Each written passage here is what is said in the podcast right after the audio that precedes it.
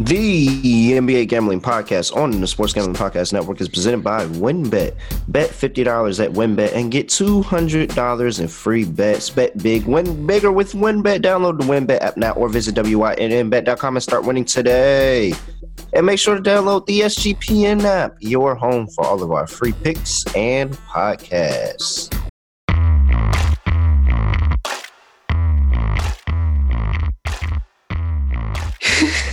I couldn't even I couldn't even get it out today. I can't even get it out today. Hold on. Yes, sir. I can't even I can't even do it. I can't I can't even get it out today because I'm so excited. I am so so excited because oh, what the best, that's the best way to lose a lock. That is the best way in the world to lose your lock for the day. It is the absolute best way to lose the lock for the day. Oh, Golden State, Golden State, Golden State. Oh, I can't even, I can't believe it. okay, okay, okay. If if you missed it, if you missed it, in case you missed it, I see why am I. Oh man, oh, I can't even. I didn't know I was gonna be this excited. I didn't know I was gonna be this excited. Okay, in case you missed it, last night before the game, Steph Curry was asked by uh, Kendra Andrews, E S P N. At was asked how what was the game plan going into Game Five, because you know you're tied. Well, you're up three one going into a Game Five on the road. Very good question. What was the game plan going into Game Five? Steph Curry proceeds to say, "Whoop that trick." That's our game plan. And as you hear the comment, you're like, "Ooh, oh, that was disrespectful." But if you don't get it, then if you know, you know. If you don't know, you don't know. But he said, "Whoop that trick." So, I wish I, I wish I threw everything I owned on Memphis at that point, because then they proceed to go and lose that game. Not only lose that game, they got drug out the arena. They were down fifty points at one point. fifty-five fifty-five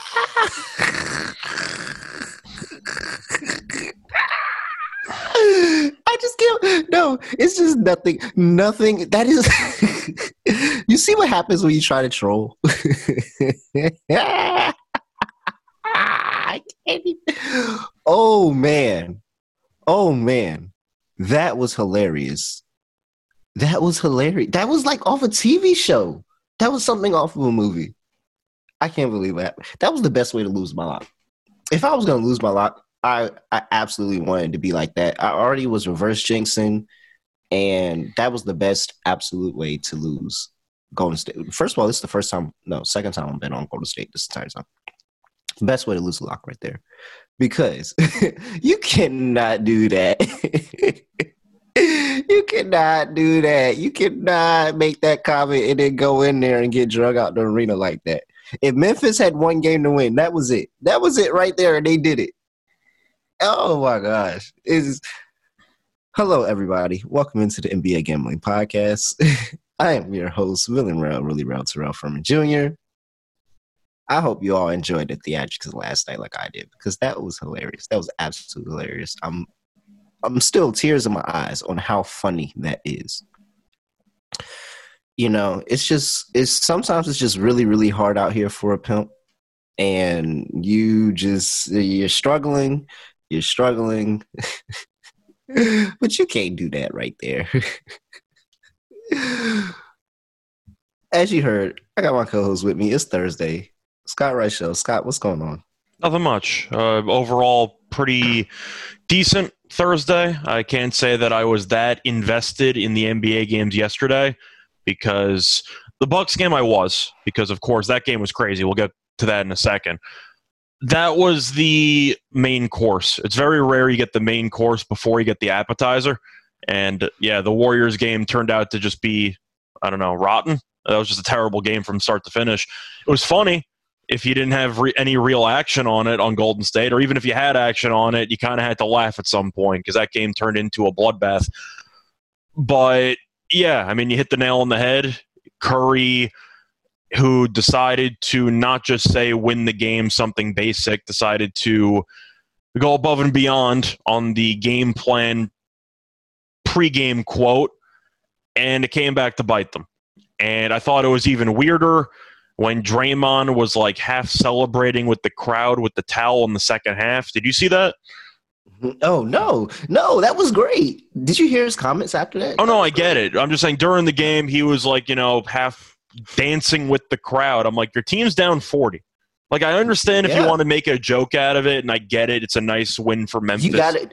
That's how you shoot. I'm glad. That's how you respond. That's because there's nothing else you can do. There's nothing you can there's do. I, I just thought do. It was a little weird. You're down forty and you have a towel going on, and it's like, all right, like I get what you're doing, but it's I mean, because come they on. Were dancing to whoop that. Trick. Oh no, no, no! no. I I get and the joke. You, I, I, you, I get it.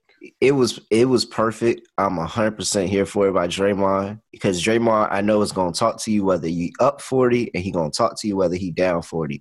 And he's consistent. That, that dance, I'll, I'll that dancing that. was actually type kind of scary of what to expect in game six a little bit, because it's just like, oh, you got to be some type of psychopath. But I can't even still talk because Steph told him that they was going to whoop that trick and they got drunk. I, hey, I think, I hey, think the, they, yeah. they got beat worse than D J was beating Skinny Black in that bathroom.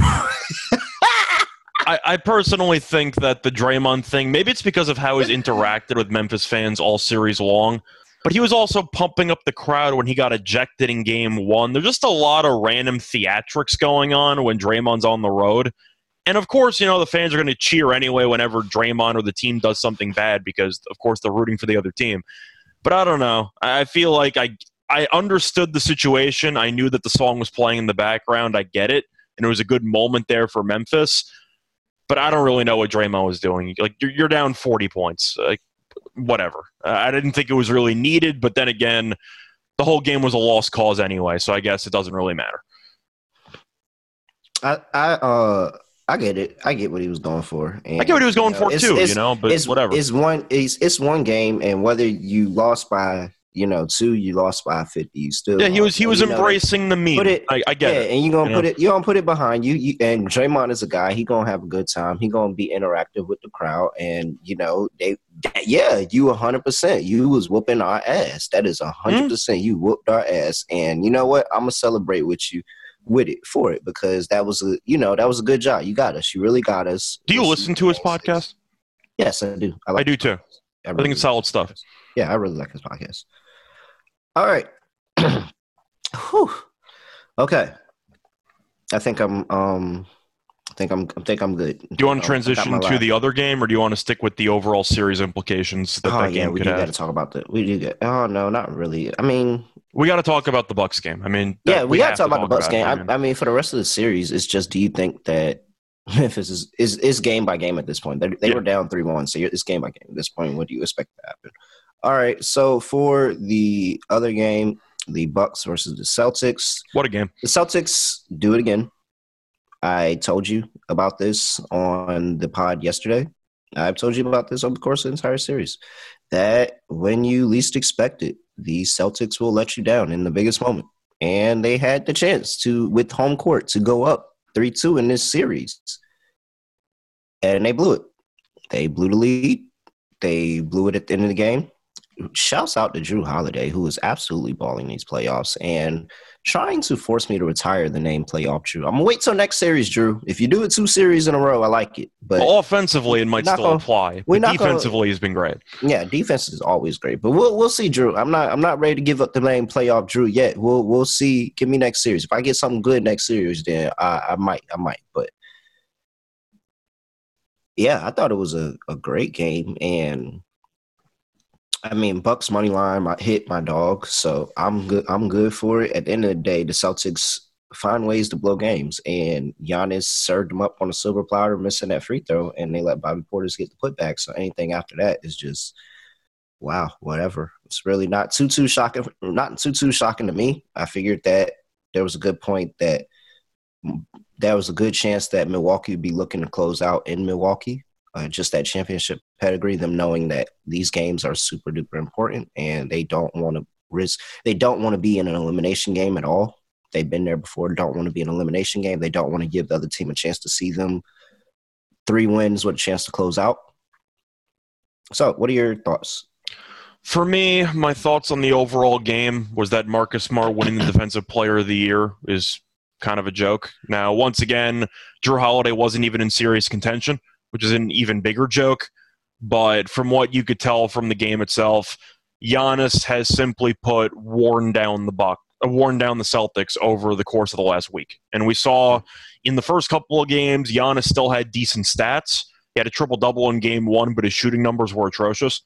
And as the series has gone on, they just can't stop Giannis from getting to the rim. Now, Giannis did hit a couple of big three-pointers in that fourth quarter, so props to him for making those big shots.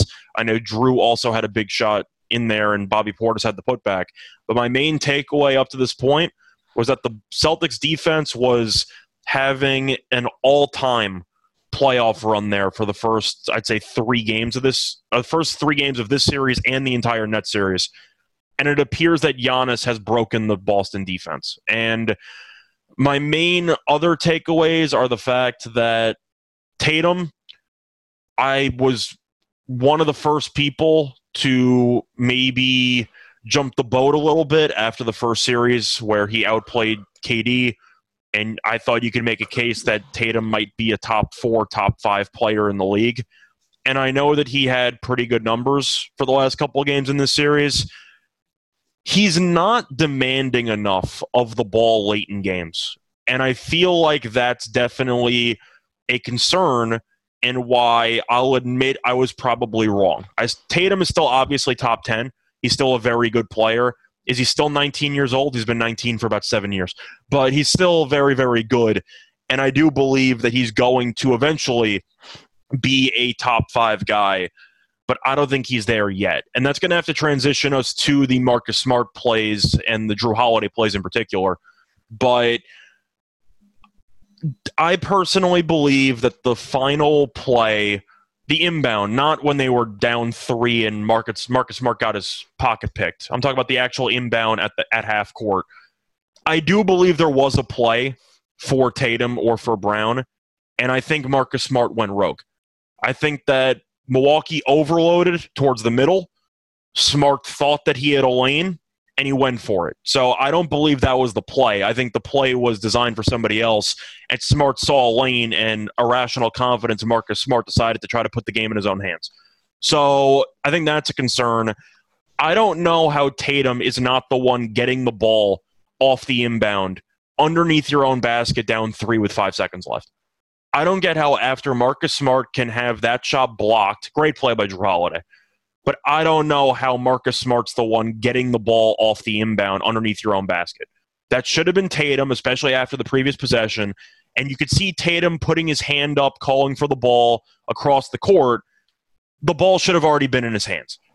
And I feel like even though Smart is going to be obviously the one to blame for how the game unfolded because he had the two blunders late, Tatum's got to be more aggressive calling for the ball. And he should have the ball in his hands on almost every possession late in games. And I thought that was more concerning. Because you know Giannis would have had the ball in his hands in that situation, whether he could shoot threes or not. Because he would demand the ball. Tatum has not been demanding enough. Mm.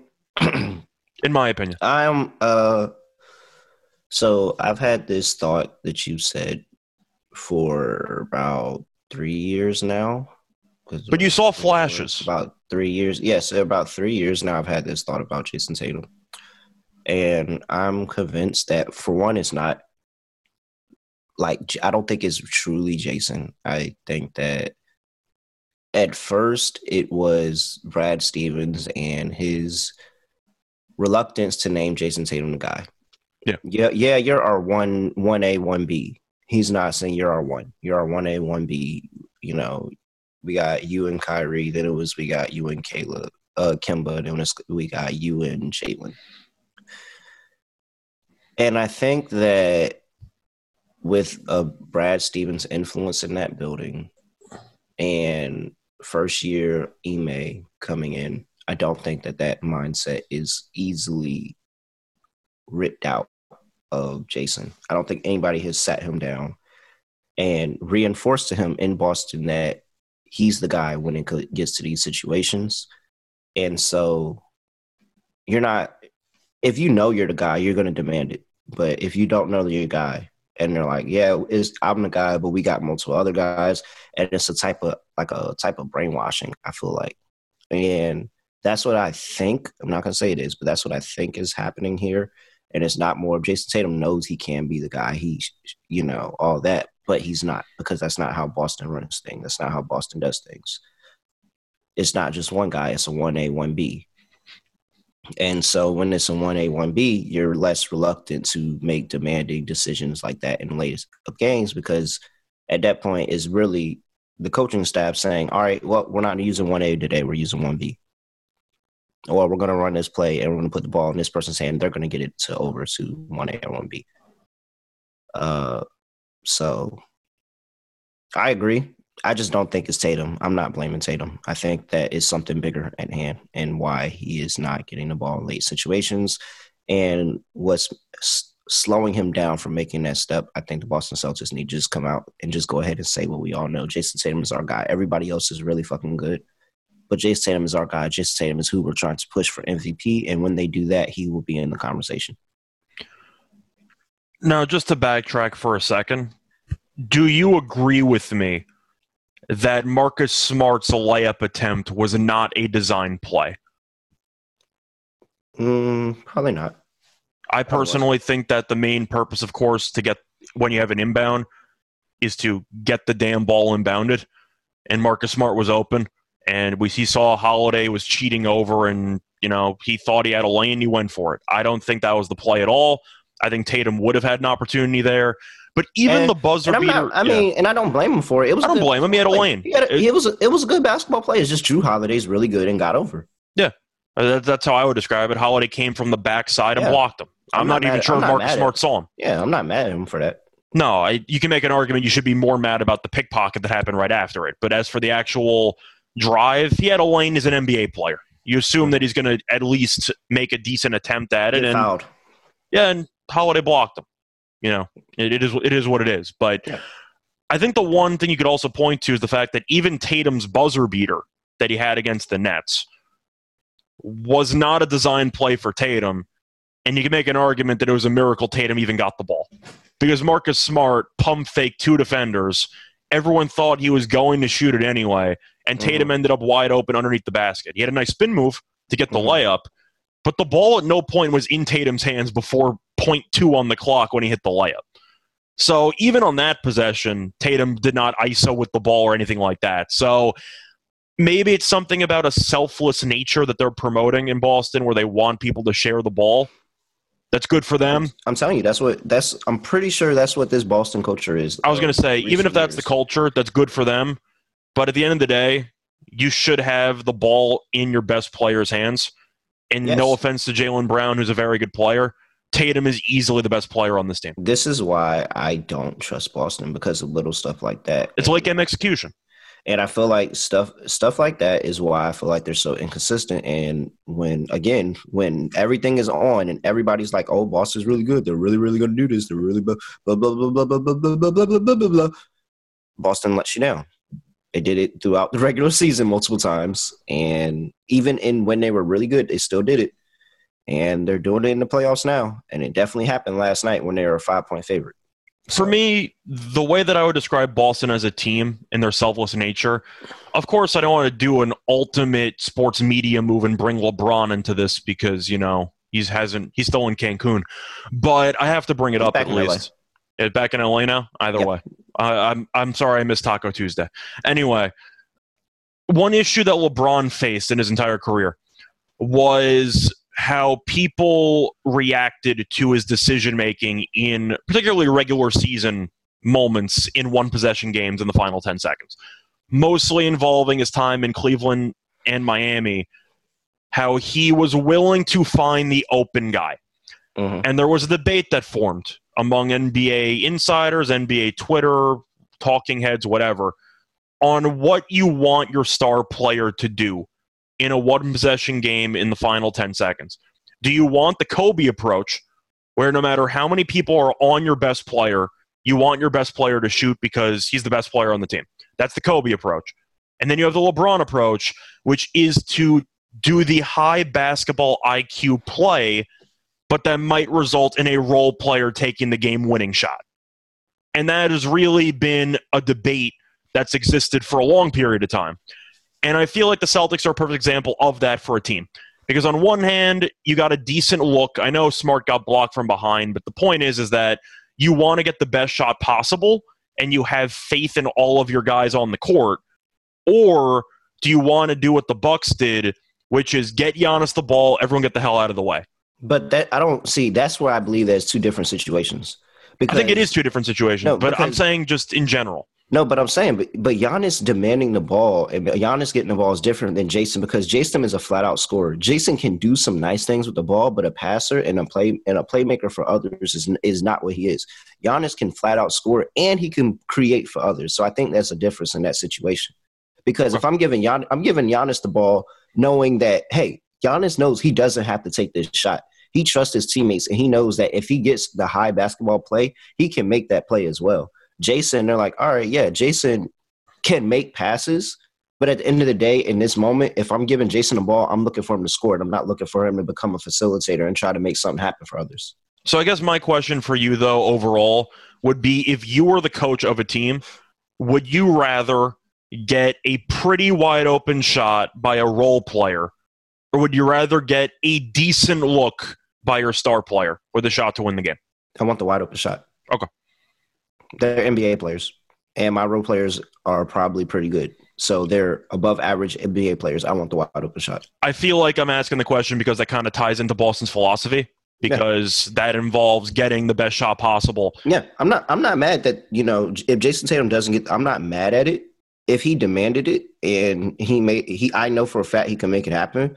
But I'm not mad if he doesn't, because that's what that's what Boston does. And yeah. I know, but I also know how to handicap Boston for what they are. And I I thought it was a good chance that they probably blow it in this situation. And I did. Personally gravitate more towards the Kobe model.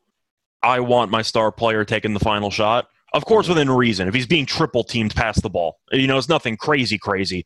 But if he has a a either a step back or a fadeaway, and he does have some room, I would probably rather have Tatum taking the final shot than Smart, for example. But mm-hmm. you can make an argument either way, and that's going to be a debate that's not going to go away. It's whether or not you should prioritize the right basketball play or getting your star player a shot to win the game. So you can go either way. I'm going with the star player. You're going with the open shot. Both of them have merit. So you can make an argument, and I can't really argue against one point or the other. That's just how I stand. It's just philosophy, and it's basically, you know, which which person do you want to place your bet on? And if you want to know where the best place to place that bet, you can get on down to WynnBET, where you could bet fifty dollars and win two hundred dollars promotion, where a fifty dollars bet qualifies you for up to two hundred dollars in free bets. The Plus, WynnBET Casino is offering a one hundred percent deposit bonus up to one thousand dollars. And, of course, don't forget to get involved in their same-game parlays, function, wins, build your own bet. All users can receive a twenty dollars free bet when they win, lose, or push a three dollars bet. Build your own parlay between Thursday and Saturday. Players can take advantage of this offer for the N B A playoffs. There's so much to choose from. All you have to do is download the WynnBET app now or visit wynnbet dot com to get started today. Offer subject to change, terms and conditions at wynnbet dot com. Must be twenty or older or present in the state where playthrough WynnBET is available. If you or someone you know has a gambling problem, call one eight hundred five two two four seven zero zero. And Sleeper is the fastest growing fantasy platform. You might use them for your fantasy leagues, your dynasty leagues, anything you use it for in fantasy. Now you can use their new over-under game. It's super sim- simple. Find any sport, pick two or more players that you like, and pick the over-under. So, for example, points in basketball or hits in baseball.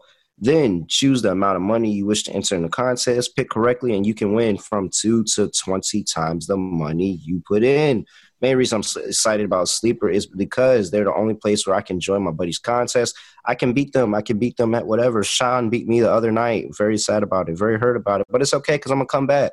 I'm going to come back and get a win. Watch this. Follow me on Sleeper. So this is what you can do to join our list on your mobile phone. Join our listener group at sleeper.com slash SGPNBA, and will automatically Sleeper will automatically match your first deposit up to one hundred dollars. That's right. Join our squad at sleeper.com slash SGPNBA and get the one hundred percent deposit match up to one hundred dollars. Terms and conditions apply. See Sleeper's terms of use for details. All right, fellas, it is time. If you, it, it's probably not looking good. It's been a long winter. It's probably not looking good down there. You need to landscape your Manscaped, and you can only do that with Manscaped. Make sure that you tap in with the worldwide leader, four million men worldwide who trust Manscaped by going over to manscaped dot com, and you get twenty percent off and free shipping with code S G P. So look, they have the Performance Package four. You get the Lawnmower four, L E D light, water resistant. Go out there and you can get all through the crevices while you're in the shower, everything. Clear everything on out with the lawnmower. Just mow it all down. Then you take the weed whacker, get in those, near ho- those ear holes and those nose holes. Proprietary skin-safe technology to help prevent those nicks and snags and, oh, that stuff blah, hurts. And then after clearing that out, boom, hit the crop preserver, crop reviver down there, the ball deodorant and the spray-on toner. Get Keep it fresh, smelling like flowers down there. Then hit the plow two point oh. But this is a razor for your face. Don't use it down there. Straight razor, don't want to do that. But clear out your face, get everything looking gro- groomed and pristine, and then go live a great day. Go be great. Do everything. You can do all that with Manscaped. Get twenty percent and plus free shipping with code S G P. Manscaped dot com, that's twenty percent off and free shipping with code S G P at Manscaped dot com. Landscape your Manscaped, people. Landscape your Manscaped. All right, Scott, we have two games here to talk about.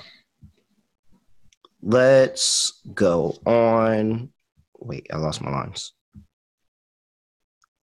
Oh, awkward. Do, do, do, do, do, do, do, do. All right, so we're here. We have game six, the Miami Heat traveling to the city of brotherly love, Philadelphia, 76ers, where the 76ers are laying two against the Miami Heat at home, two oh seven on the total. Miami absolutely routed Philly in Miami. I know you have a lot of thoughts about this game. I'm going to pass the floor up to you. So my main thoughts aren't even going to be my thoughts initially. They're going to be Joel Embiid's, because he's had a couple of quotes over the past week, and I want to open it to a discussion because I'm not exactly a fan of the timing of some of these quotes. Of course, you have the initial quotes about the M V P. And he was talking about how he's not really sure what he needs what he needs to do in order to win the award. He was talking about how it's all about the narrative of the voters and how he called out a couple of voters in particular. I think it was mostly Bill Simmons from The Ringer for some comments that he made about Jalen Green and how it n- impacted some stuff. And first of all, the quotes from Bill Simmons are completely out of context, so I feel like you can take one blurb from a two-hour podcast and you can make anything sound bad. But either way, the point is that I think it's a little weird that Embiid got defensive about the M V P, which isn't surprising, but it's a little weird he did it in the middle of a playoff series. I don't think it's the right time for that, in my opinion. I get that it was a timely thing because Jokic just won the M V P, but I would rather that not be on his mind right now. And I know some people were complaining about maybe how he was pouting in the last game because of the M V P. I don't buy that. I just think he's hurt, which segues me into the second quote that he had. And this one concerns me more. The M V P stuff, whatever, it's a distraction, whatever. I get, that's the secondary quote here. The main quote involves him playing through injury. And this is an exact quote, word for word, that came out May tenth. He said, quote, "This is a lose-lose situation for me. If I don't play, I'll be called soft. If I play and I play badly, they'll probably come up with a bunch of stuff like he's just not good enough." End quote. And first of all, he's one hundred percent right. It's the nature of the beast. You know, you are a really good player. Expectations are high. Sometimes they're unrealistically high, and if you have one arm out there, you're supposed to put up thirty. That's just the expectations. That's the way that the N B A media is. It is what it is. The problem I have with that is that Embiid is the leader of the team. And I don't like the idea of a leader of a team talking about lose-lose situations right before his team is facing elimination. I think that's a really poorly timed quote. And I think if he was going to say this, he should have waited until the season was over, because then everyone would know that the injury was there and he could make an argument, well, if Embiid was healthy, they would have won the series and whatever. But saying this after your team got routed, or like right around the time your team got routed in the previous game and now you're facing elimination, I think is extremely concerning, especially coming from the leader of the team. So I'm not going to say that it's a red flag quote. Maybe a two-car pileup in NASCAR, it's a yellow flag. But I do think it's a little bit concerning when the main person's already see, already using injuries as a, an excuse if a similar thing unfolds in Game six. You? I I get his uh, point, but I don't like the timing of the quote. Mm, I really don't care. Okay. Yeah, I really don't care. I think, I mean, I, I get what he's going for. I think the the only thing that made that would made this, like you said, all that. The only thing I was thinking about when he said that, and why why I heard you, you know, when I was retelling all that, is that damn, that sounds a lot like Ben Simmons, don't it? I mean, it does. Like, you know, you say you're hurt, and if you don't play, you're called soft, and if you do play and you play bad, they say you're trash. I mean, I don't know. It's just crazy. It just, I don't know. That does that not sound like Ben Simmons? What Ben Simmons was going through? So, Simmons chose option three. He he didn't play. Uh, and now we're calling him soft, but maybe that man that man just went through surgery, so he might have been really hurt. I just I don't know. I don't know. I mean, It, it, all I'm saying is the quote sounds familiar. If Ben said the quote, there would have been, like, it don't matter what time Ben said the quote. It just wouldn't have flown. Now, so of course, just, Embiid's injuries are more public, and people know that he's crawling out there. Like, it's not a, it's not a surprise that he's seriously banged up, but I don't know. It seems like you, when you're facing elimination, your first thought should be, you know, we're on to Game six. Playing at home, crowd will be behind us. We're ready to go. Something yeah, like sure, that. And I'm sure that really but, was th- for his thought, but you know, he had, he felt time talk his shit, and he talked this shit. Like, you know, I get it. I, it it, it just seems like he's building a case for an alibi if things feels, go south once again. I think it's. Just, I think it partially has to do with the M V P, because he felt like that was a you know another lose lose situation. It wasn't you know gonna be him, and I think that this was just like I said. He, You felt like, hey, I'm I'm kind of in a lose lose situation here, people. Like you, you know, the media isn't isn't nice, like especially in Philly, the media is harsh, and so yeah, I'm in a lose lose situation. I don't play, I'm gonna say I'm trash, and if I do play and I play like trash, then you know nobody's gonna accept the fact that I was hurt and trying to you know muscle it through. So I'm gonna go out here and try to get a win and just try to avoid all that. That's what I'm gonna go out here and try to get a win and just avoid all that. So. Uh, I didn't. I didn't look into it as much for for real. But as far as in-game breakdown, what side I like, are you I like here? Miami. You know, Miami. I, I once again, it depends how much you want to read into the quotes or not. But the main takeaway above anything is Embiid is clearly hurt, and of course, you know, duh. But that means he's clearly feeling the effects almost every day, because it it seems like it's weighing on him pretty heavily mm-hmm. at the moment. And Miami had addition by subtraction with Lowry not playing in the last game. No offense to Lowry, champion, future Hall of Famer. I like him as a player. Has but you, two things you, every girl wants. But you look at the numbers that he's had since coming back from injury, and he's still injured. He can't move. And if you're going to be playing thirty minutes a night, and you are basically a liability on both sides of the ball, because he can't defend as well as he wants because he can't move, and he can't shoot as well because he has no lift off his jump shot, then I don't know why you're on the court. And we've seen the Heat without Lowry in the postseason. They're undefeated. They have not lost when Lowry has not played. So it seems like with Struess and Vincent and all these other role guys getting more minutes, they're better than a forty percent Kyle Lowry. And it seems like that has been the main, I'd say, point or main trend that I've noticed from the Heat in the playoffs, besides the fact that besides Giannis, you can make a serious case Jimmy Butler's been the second best player in the playoffs up to this point. Yeah. Butler's been nuts. Yeah. Yeah. Yeah, he is. I, uh,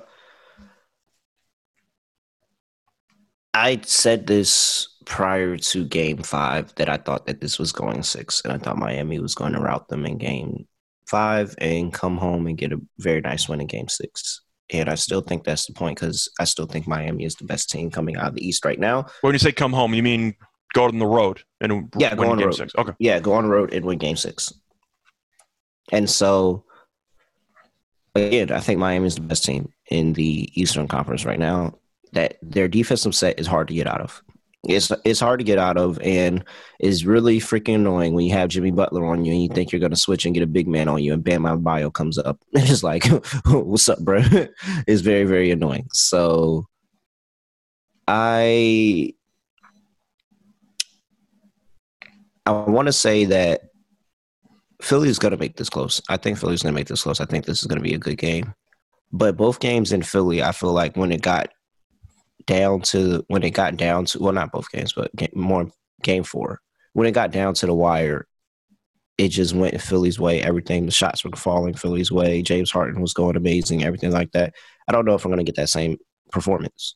It just feel, feels like everything went right last time they were in Philly, and now that Miami has time to readjust themselves, come back home, get a nice win, develop a new game plan, I'm going to trust Eric Spoelstra and this Miami team to go in here and get it done.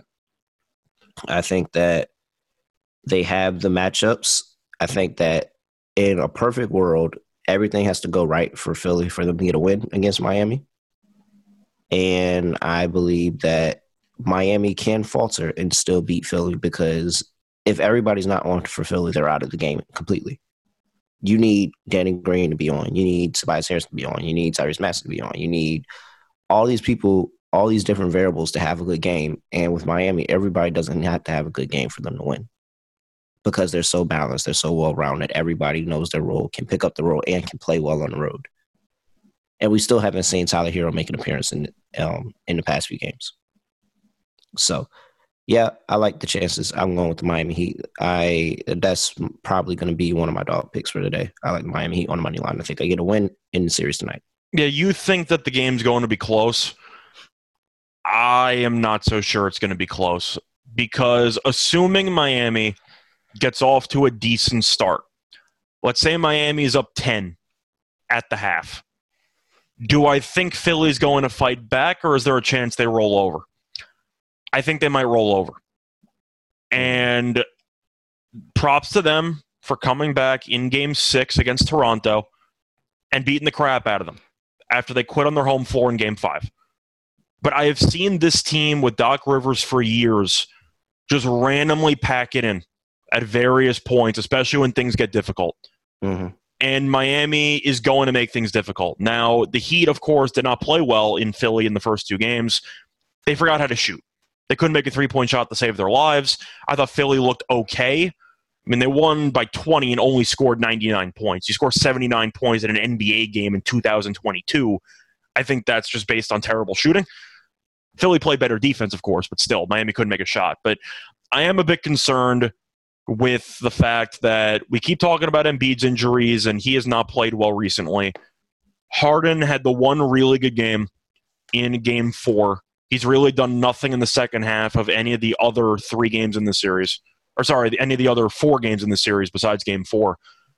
But I'm looking at Harden's elimination numbers in his career, elimination game numbers, and they're not pretty.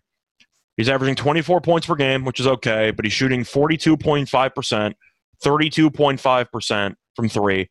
In twenty-one career elimination games, he's a negative seventeen mm-hmm. in plus minus. And I'm not saying that Harden is immediately going to look awful again. I still think he's injured, and it seems like he picks his spots when he wants to be explosive or not. I still think he might need surgery in the offseason, but we'll get to that point during the offseason. But I don't really trust either star that Philly has right now because of injuries and potentially age in Harden's case. But I trust Jimmy Butler.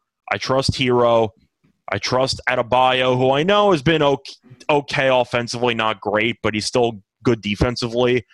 They got weapons, and shout out to Oladipo. But one huge, I'd say, mismatch in this series involves Oladipo. It's been Miami's bench.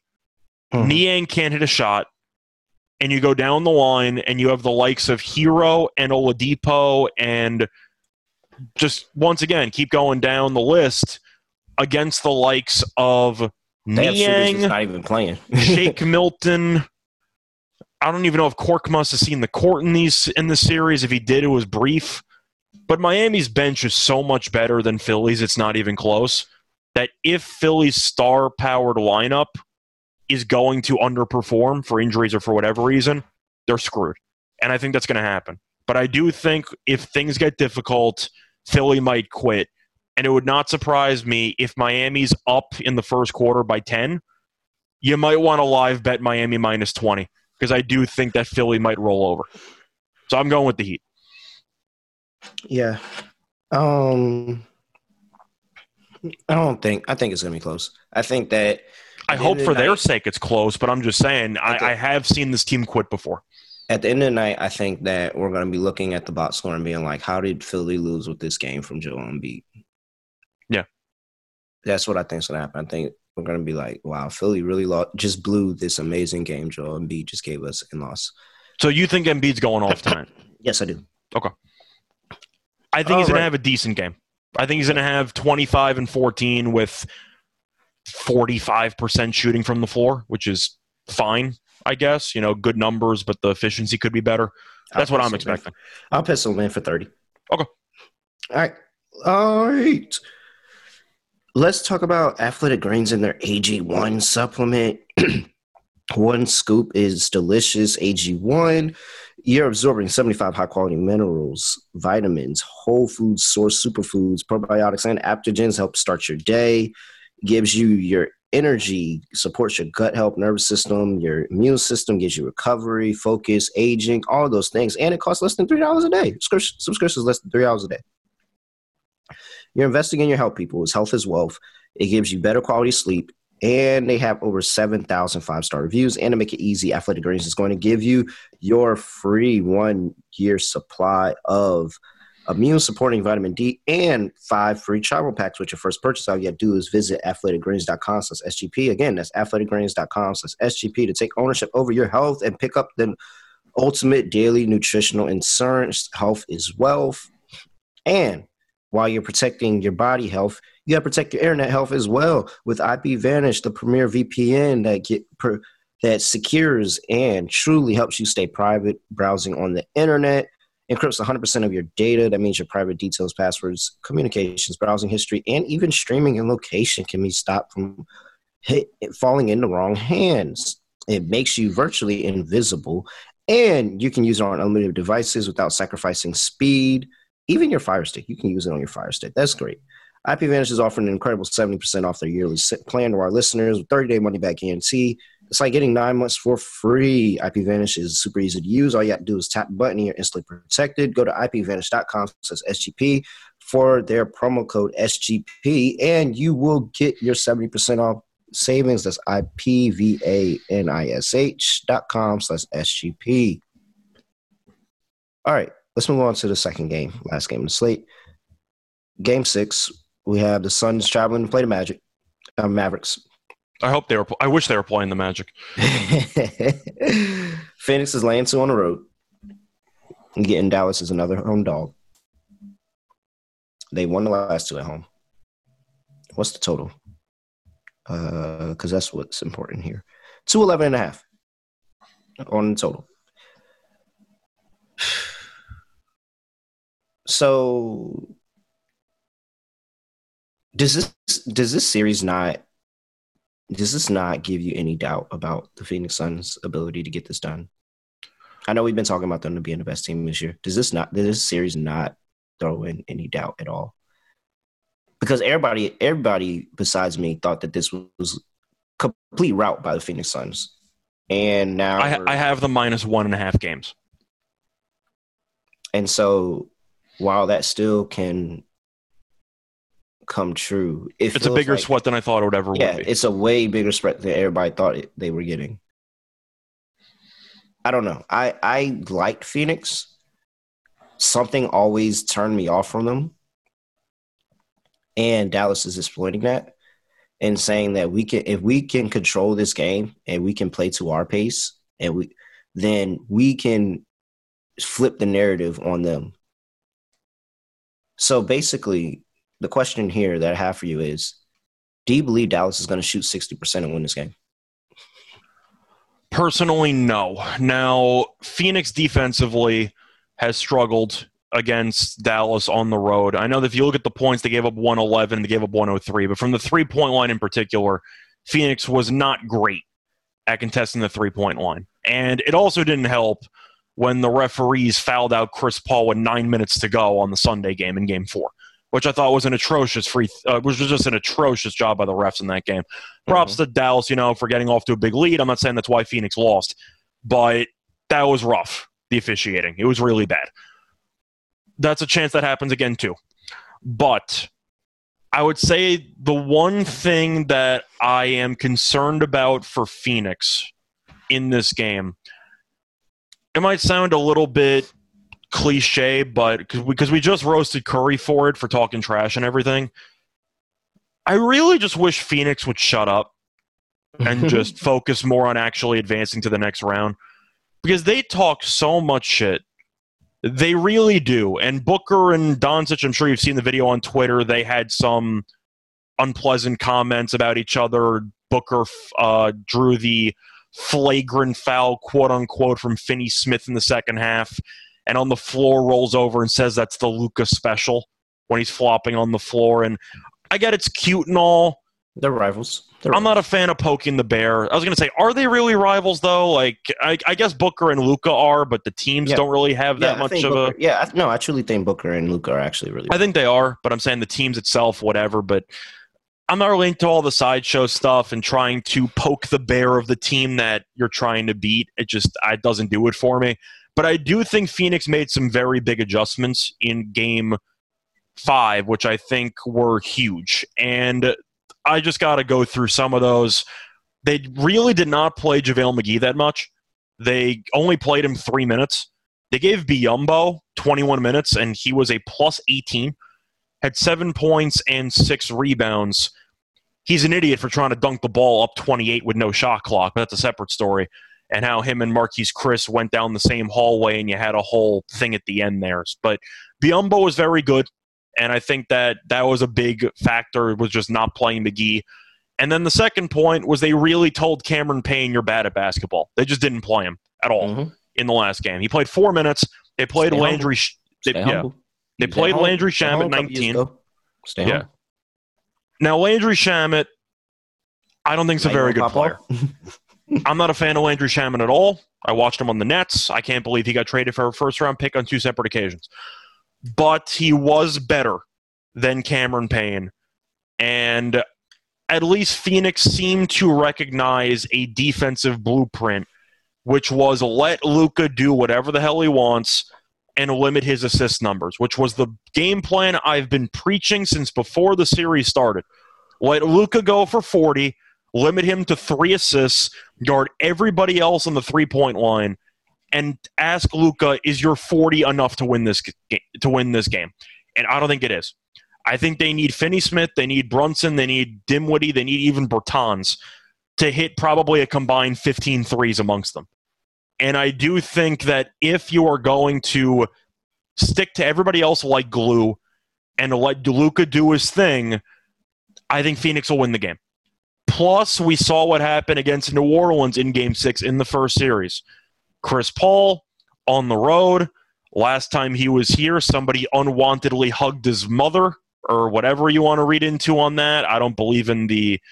Whatever. I, I think the Dallas fan was in the wrong there, but whatever you want to read into, you can read into. It would not surprise me if Chris Paul shuts them up and sends them home. Just saying. Would that surprise that, you at all? No, it wouldn't. It wouldn't at all.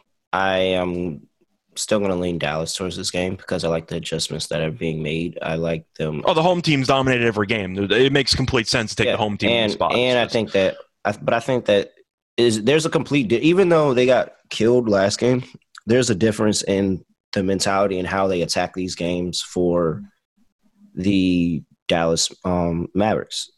There's a there's a different mentality. They have slowed. They have forced the pace into a screeching stop to halt mm-hmm. a halt. They have forced the pace into a halt, and the fact that they control the pace, while on the road, it didn't get them any. It didn't do them any favors. I like their opportunity to make shots. They started off so good last. Like I just think that they have decided that they are going to control the first quarter. Yeah, I was going to say the reason why the game went off the rails is they somehow trailed at halftime when they should have been yes. up at half. And so I like their chances at home to build upon that, to keep something good going, than to complete, get completely routed, you know, like they did the other night. And yeah, so I, I think I, – yeah, I'll let you finish, sir. Yeah, I um, I'm on – this is a tough one because yeah. – I do think that Chris Paul comes out and plays a lot better than he has been playing. But I do believe that they are slowly accepting the change of the guard. That, and I'm looking more at Ayton and, and, and Booker. Like, Ayton and – Chris Paul shouldn't have to do anything. He shouldn't have to do anything. Ayton and Booker should be dominating scoring. They should both be – Ayton should one hundred percent be touching thirty every game. Ayton is a little bit too finesse for me, but – I still think he's a good player. And Booker, we we all know what he can do when he yeah. gets the basketball. He's a dog. I'm I'm gonna side with Dallas. I like I like the home team in these series. I think that this pace is going to be slow again. And Dallas has the defense where they can force Phoenix into some bad play selection or taking a shot a little bit earlier than they wanted to take a shot. And the defensive adjustments have been great. The offensive adjustments going at Chris Paul have been great as well. Jalen Brunson is not back down and has refound a confidence in himself, and he I really need him to carry that into game six. I think that Dallas has the pieces. Even though you talk about you're going to just let Luka do whatever and stick to everybody else like glue. That's what my game plan would be if I was a coach. You can't stick to that, though. They're not going to stick to that, and they're going to try to make adjustments, and – I believe that they have the – Luka has the ability to get the ball to the open shooter. Give me the Dallas Mavericks plus two. I really like – my best bet in this game is Dallas first quarter. They've been dominant in the first quarter. They, they've won the last three straight. They understand that they want to play ahead. They need to have a good first to go out here and secure this. They're going into an elimination game. They don't want to install any other level of confidence in the Suns on the road. I like Dallas first quarter. Plus I think six. I was going to say, I think the one area that I underestimated Dallas in was going to be their really just their half court. I knew the half court with with Doncic was good offensively. I figured Chris Paul and Booker would just outplay them in the half court, and that would result in a blowout series. And Dallas has actually outplayed Phoenix in the half court, which has been an extreme surprise for me. Phoenix has really sped the game up at home, which is why they have been dominating at home. Phoenix should try to get back and do and do that once again in this one. Now, Crowder has a banged-up shoulder. I know he's a good defensive player. He only had three points in the last game. He's not really a scorer. We know that. If Crowder is limited, how much does that hurt Phoenix? Because a part of me feels like they would be a better team if Cameron Johnson was starting. Is that a hot take? Mm, no, Maybe I'm just like, a big Cameron Johnson guy. I like Cameron Johnson coming off the bench and what he brings. That no offense to Crowder. I like Crowder as a role player. Yeah, no, but I, but I like I like what Crowder brings, toughness, defensive wise, as a you know a good three and D player, and I think that Cam Johnson brings a nice spark off the bench that they really need. Yeah, for me, I just feel like Cameron Johnson, if he got a, a few more minutes, would give him another serious scoring option. We've seen Bridges be streaky. We know Crowder's basically a catch-and-shoot guy who doesn't really do much off the dribble. I like the idea of keeping Dallas's defense off balance by giving yourself another shot creator on the floor, because Crowder can be a lot of things. Shot creator is not one of them. Mm-hmm. But I'm going to lean Phoenix in this one. I don't feel great about it. I'm not going to bet it. But I do believe that Phoenix will try, keyword try, to limit Luka's assists and force him to go for thirty-five and dare the other players to contribute as they may. And I don't think it's going to work for Dallas. So I'm going to take Phoenix. It'll be close. It'll be ugly. I would lean to the under in this game because Dallas will want to slow the pace down. But I think Phoenix defensively might have found something, and I think it carries over. All right. Do you like the over or the under in this game? I'm on the under. I think the under is a lock. Yeah. Dallas has to slow the pace. It's going to be their main priority. Yeah. All right. Let's go on to lock and dog. What's your? What are you doing in this slate? So I'm kind of torn on this one because my dog is my favorite play on the card. I really, really like Miami tonight. And they're going to be my – oh, boy. I guess I have to cheat. I'm, I'm, I'm. You know what? No, screw it. I'm going to take the Heat as my lock at uh, plus two. You can argue on the money line. I think they're going to win the game. Mm. But Philly has been really good at home up to this point. I get it. The injuries and the consistent no-shows by either the supporting cast or even by Harden are a little bit too jarring for me. Mm-hmm. And as far as I'm concerned, even though Embiid is arguably the second best, third best player in the league, I still got Giannis number one. I don't think it's close. I think it's a serious concern when, with Embiid's current health at about sixty percent, Jimmy Butler is clearly the best player on the floor in this mm-hmm. entire series, and it's not even close. So Miami has the best player, they have the better bench, they have the healthier overall team, and they have the much better coach. I think Philly might roll over if they get off to a slow start. Give me Miami as my lock. I think it's over. All right. What's your dog? My dog is going to be – I want to see – it is a dog, okay? So it, it's by the skim, it's by the slimmest of margins. I'm taking Dallas first quarter money line at even money. Oh, my gosh. You just I have to. I have to, man. I know. I'm, I'm stealing your entire thunder. I copied your flow, yeah. bar for bar. I'm, like, I'm taking the Mavericks money line. I, I on the in the first quarter. I, I have to. First quarter money lines have done well for me. I, I took them yeah. with the Grizzlies the last couple of games. They paid off, and the same logic applies. I'm going to back the team that's been really good in the first quarter in the series at even money or plus money to win the first quarter. So I'm going to take the Mavericks first quarter. All right. We got the same picks. Um, nah, can I get creative? All right. I thought about double downing on the Heat. I would take the plus two and then take and then some alternative minus yeah. five and a half something and just take this, the Heat twice. But no, nah, I'm not about that life. Okay. Give me the – for my lock. I hate picking totals as my lock. I feel it gives me so much anxiety. You're going with the under for Dallas? I think so. Um, well, I do think Dallas wins. Yeah. All right. I'll just sweat out the whole game. Fine. All right. I'll take Dallas plus two as my lock. I really do like the under. But I'll take Dallas plus two as my lock for my dog. Do I? You're taking Miami. Right. Do I do I take the alternative spread or do I get kind of cute or? Well, you think you're the one who thought the game was going to be close. I mentioned that Miami might yeah, blow it open. I know, and so I do think it is a close game. Uh, just give me Miami money line plus. All right. I'm still plus one fifteen. Uh, that's not big enough. It's baby dog. That's baby dog. All right. Let's. What does this do? Okay. All right. I'm cool with that. And I'm pretty sure I hit either my lock or my dog if I do that. Okay. All right. So for my dog, we will parlay the Miami Heat with the under in the Dallas and Phoenix game. That's going to give you three to one. There we okay. go. That's a better dog. That feels comfortable giving out with the dog. All right. So we'll do that. That's my lock. Lock Dallas plus two. Even if Phoenix wins by one, I still catch that. So I like that too. So yeah, Dallas plus two for my dog. Give me Miami on the money line and the under two eleven and a half.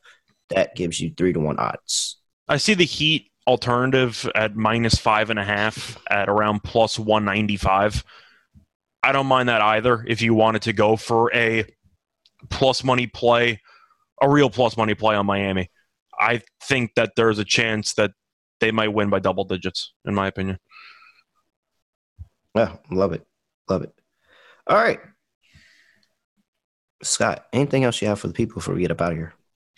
Not really. Uh, I feel like the playoffs are fully, fully ramping up. We've had a couple of blowouts, unfortunately, in the last couple nights, which has been annoying. At least we had one really good game with the Bucks yesterday.